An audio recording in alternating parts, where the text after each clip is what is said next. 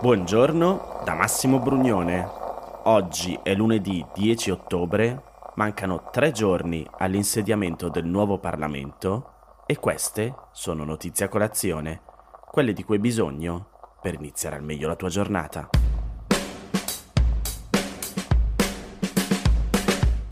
Presidente, ha registrato preoccupazioni da parte degli altri leader su un presunto caso Italia? No, no, c'è molta, ovviamente quando c'è un cambio diciamo, di, di, di governo e di politica così importante c'è molta curiosità, ma non c'è preoccupazione. C'è gran rispetto delle scelte degli italiani e c'è interesse nel sapere come eventualmente si evolverà la linea politica del nuovo governo, cosa che uno ovviamente eh, si trova in difficoltà a dire, però alcune cose, per esempio sulle scelte di politica estera, sono state almeno se, se, se uno guarda le decisioni prese in passato, la linea politica eh, estera dovrebbe essere invariata. Le parole di Draghi sono di venerdì scorso, al termine del Consiglio europeo informale a Praga. Il Presidente del Consiglio uscente ci tiene a non alimentare preoccupazioni che al momento nei fatti non hanno ragione di esistere, non finché non vedremo concretamente cosa accadrà. E finora non è accaduto nulla. Sì, perché sono passate due settimane dalle elezioni. Io ho fatto un po' di pausa dal podcast Notizia Colazione, che spero vi sia un po' mancato. Voi mi siete mancati, però ora ripartiamo alla grande. In ogni caso, un momento migliore per uno stop non potevamo sceglierlo perché, come vi dicevo, in queste due settimane, a parte molto chiacchiericcio, non è successo praticamente nulla. E perché non è successo nulla?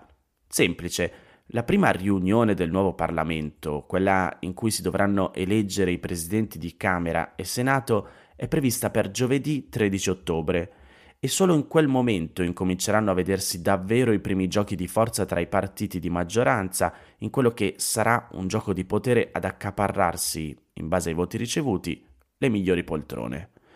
Già oggi in realtà deputati e senatori, soprattutto quelli eletti per la prima volta, varcheranno i portoni dei due palazzi per l'adempimento delle incombenze burocratiche, dalla foto per il tesserino parlamentare all'assegnazione dell'account personale e della email, però sarà giovedì il giorno decisivo. Io eviterei di fare tutti i giorni da qui alla nomina del nuovo governo il toto ministri. Magari adesso facciamo un punto e poi ci riaggiorniamo venerdì dopo che avremo visto chi saranno gli eletti a presidenti. Ricordiamoci una cosa però, i due presidenti di Camera e Senato verranno eletti dalle rispettive assemblee e lì quindi conteranno i voti di ciascun partito nel determinare l'elezione di un rappresentante, appunto di un partito, piuttosto che di un altro. Solo dopo il Presidente della Repubblica Mattarella incomincerà le consultazioni, proprio con i due nuovi presidenti e poi con gli esponenti politici di tutti i partiti per scegliere colui o colei, e come sappiamo molto probabilmente sarà colei, a cui assegnare l'incarico esplorativo per formare un nuovo governo. Nell'ipotesi probabile che sia Giorgia Meloni, dovrà poi stilare una lista di ministri che dovrà poi essere approvata dal capo dello Stato. Perché non smettiamo mai di ricordarcelo, nella nostra Repubblica parlamentare il governo non si elegge, ma viene nominato dal capo dello Stato e deve poi ricevere la fiducia del Parlamento.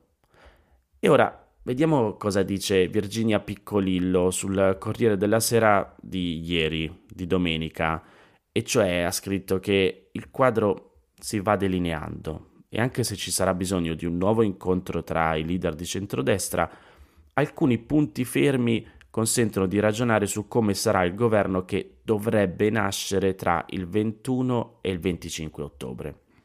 Come dicevamo, la prima scadenza è giovedì giorno della prima seduta delle Camere che dovranno avere un presidente. Il leghista Roberto Calderoli non sembra averla spuntata su Ignazio La Russa, Fratelli d'Italia, per la presidenza del Senato, che in questo gioco di scacchi, è importante ricordare, è la seconda carica dello Stato. E quindi se così fosse, cioè che la presidenza del Senato va ad Ignazio La Russa di Fratelli d'Italia, allora la presidenza della Camera andrebbe alla Lega e il nome potrebbe essere quello di Riccardo Molinari. A questo punto però Forza Italia, che anche se ha meno parlamentari della Lega, avrebbe diritto a una compensazione. E così la regola dei ministeri che Fratelli d'Italia dovrebbe dare agli alleati diventerebbe del 5 a 5. Ma quali ministeri? Matteo Salvini continua a reclamare il Ministero dell'Interno, però non più per se stesso. Il favorito rimane Matteo Piantedosi, ex capo di gabinetto di Salvini. In alternativa, se no, c'è l'avvocata ed ex ministra per la pubblica amministrazione Giulia Bongiorno. Salvini potrebbe alla fine guidare il Ministero delle Infrastrutture oppure l'Agricoltura e alla Lega potrebbero andare anche i Ministeri degli Affari regionali e Autonomia e dello Sviluppo economico, che avendo la titolarità delle emittenti televisive non può essere affidato ai berlusconiani.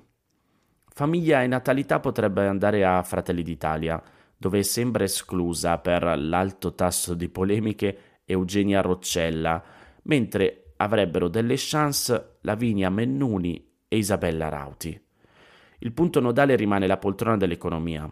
Dopo i rifiuti di Fabio Panetta e Dario Scannapieco, Meloni si è confrontata con il capo dello Stato e sta esaminando una terna di altri tre tecnici ma se anche questo tentativo dovesse andare a vuoto, potrebbe puntare sul leghista Giancarlo Giorgetti.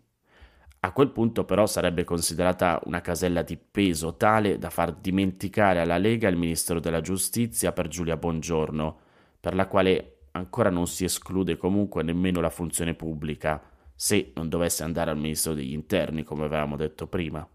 E comunque lì nel Ministero della Giustizia, il ministero nel quale Fratelli d'Italia ha da sempre desiderato Carlo Nordio, Berlusconi ha lanciato una nuova proposta, Elisabetta Alberti Casellati. Ancora rovente la grana che, non so se avete seguito in questi giorni, su Licia Ronzulli. Berlusconi chiede per lei il Ministero della Salute o in alternativa infrastrutture o agricoltura, ipotesi che però Meloni è tornata a escludere e se alla fine non si chiuderà su un ministero di seconda fascia, per lei si apre la prospettiva di capogruppo di Forza Italia alla Camera. Anche se ieri sera sul canale Telegram di Ultimora è comparso un retroscena che vi leggo solo perché è divertente, però non so dirvi se è vero. Comunque, Licia Ronzulli avrebbe detto: Se Di Maio è stato ministro degli esteri, non vedo perché io non ne sarei all'altezza. Comunque, passando al Ministero della Salute, uno dei candidati di Fratelli d'Italia è il presidente della Croce Rossa, Francesco Rocca, ma se la scelta spetterà a Forza Italia, si potrebbe schierare Guido Bertolaso. Di peso sarebbe anche il ruolo per Antonio Tajani, ministro degli esteri o della difesa. La prima ipotesi appare la più probabile e in quel caso la corsa a due per la difesa sarebbe tra Guido Crosetto e Adolfo Urso, per il quale non si esclude la nomina a sottosegretario con delega ai servizi. Crosetto rimane comunque in corsa per eh, un, un MEF, cioè un Ministero dell'Economia e delle Finanze spacchettato, ma solo in un secondo tempo, a finanziaria già approvata, e diviso con Maurizio Leo, anche lui di Fratelli d'Italia. Raffaele Fitto resta il candidato di Meloni per eh, il Ministero delle Politiche Comunitarie, mentre a quello per i rapporti con il Parlamento potrebbe andare Maurizio Lupi di Noi Moderati. Berlusconi avrebbe chiesto per Alberto Barachini il Ministero dei Beni Culturali, dove Fratelli d'Italia vorrebbe un tecnico di grande spessore, e per Anna Maria Bernini il Ministero della Ricerca e dell'Università. La delega di sottosegretario di Stato Meloni potrebbe affidarla a Giovan Battista Fazzolari, anche se è più probabile che a lui vada l'attuazione del programma. Rampelli potrebbe andare alla transizione ecologica, mentre a Giovanni Donzelli sarebbe affidata la guida del partito con Francesco Lollobrigida, che rimarrebbe capogruppo alla Camera. Insomma, mille nomi e mille poltrone. Io oggi ve li ho letti tutti. Non lo faccio più finché non saranno ufficiali.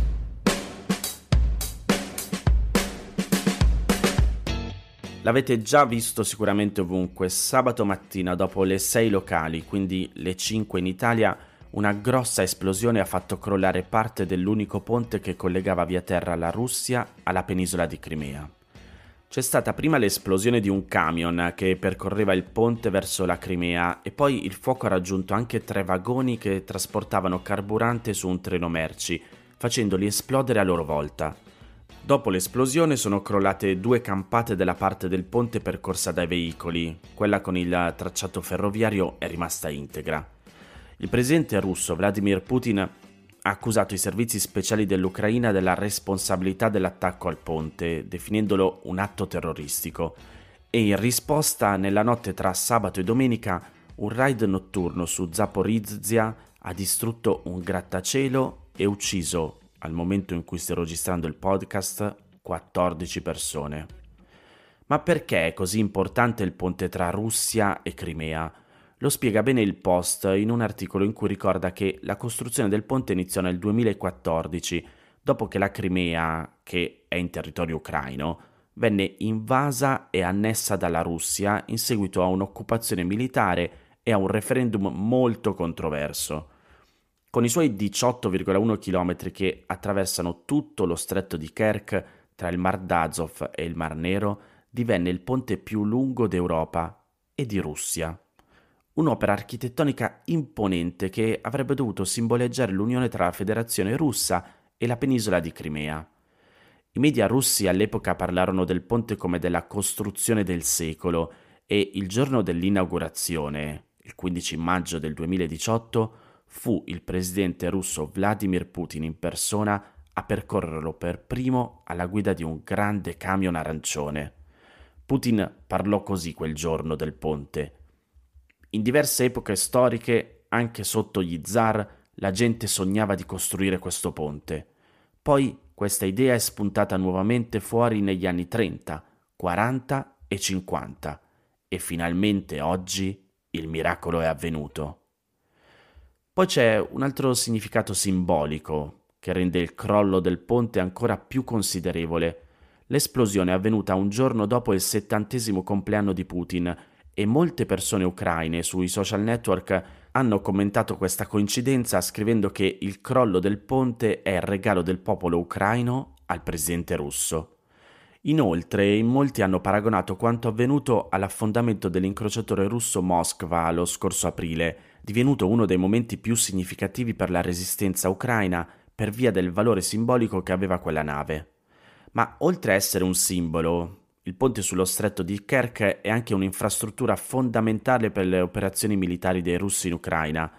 Pur essendoci vari collegamenti marittimi tra la Russia e la Crimea, il ponte è l'unica strada percorribile dai veicoli per portare rifornimenti in modo rapido via terra nelle zone dell'Ucraina meridionale occupate nel corso della guerra. Attraverso il ponte e poi passando per la Crimea si arriva infatti direttamente nelle regioni di Kherson e Zaporizhia, dove nelle ultime settimane la controffensiva ucraina è diventata sempre più efficace. Insomma, i soldati russi hanno già difficoltà grosse a mantenere le posizioni conquistate all'inizio dell'invasione. Perdere un canale di rifornimento come il ponte di Kerch potrebbe creare grossi problemi in futuro.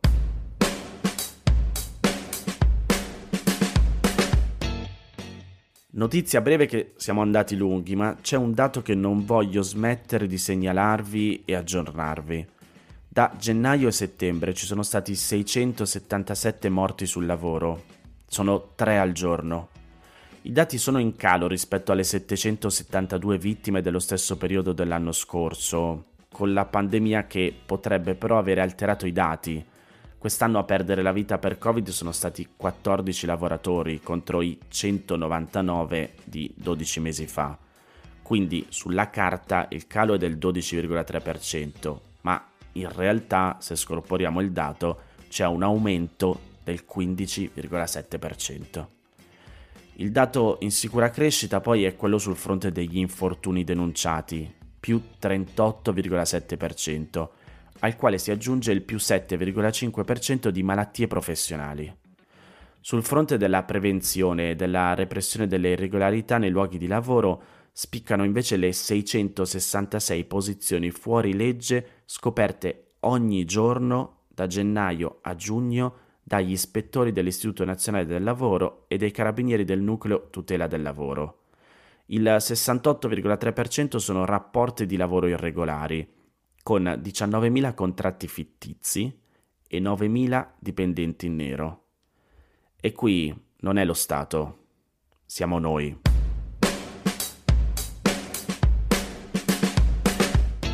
Queste erano le notizie a colazione di oggi. Se ti va di aiutarmi e sostenermi nella produzione di questo podcast, puoi farlo inviandomi un piccolo contributo dal sito www.notiziacolazione.it.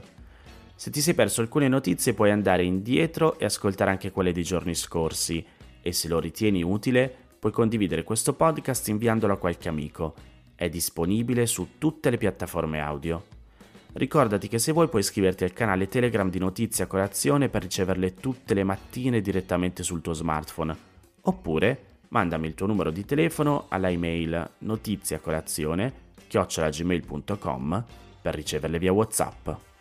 Ti aspetto domani per iniziare insieme una nuova giornata. Un saluto da Massimo Brugnone.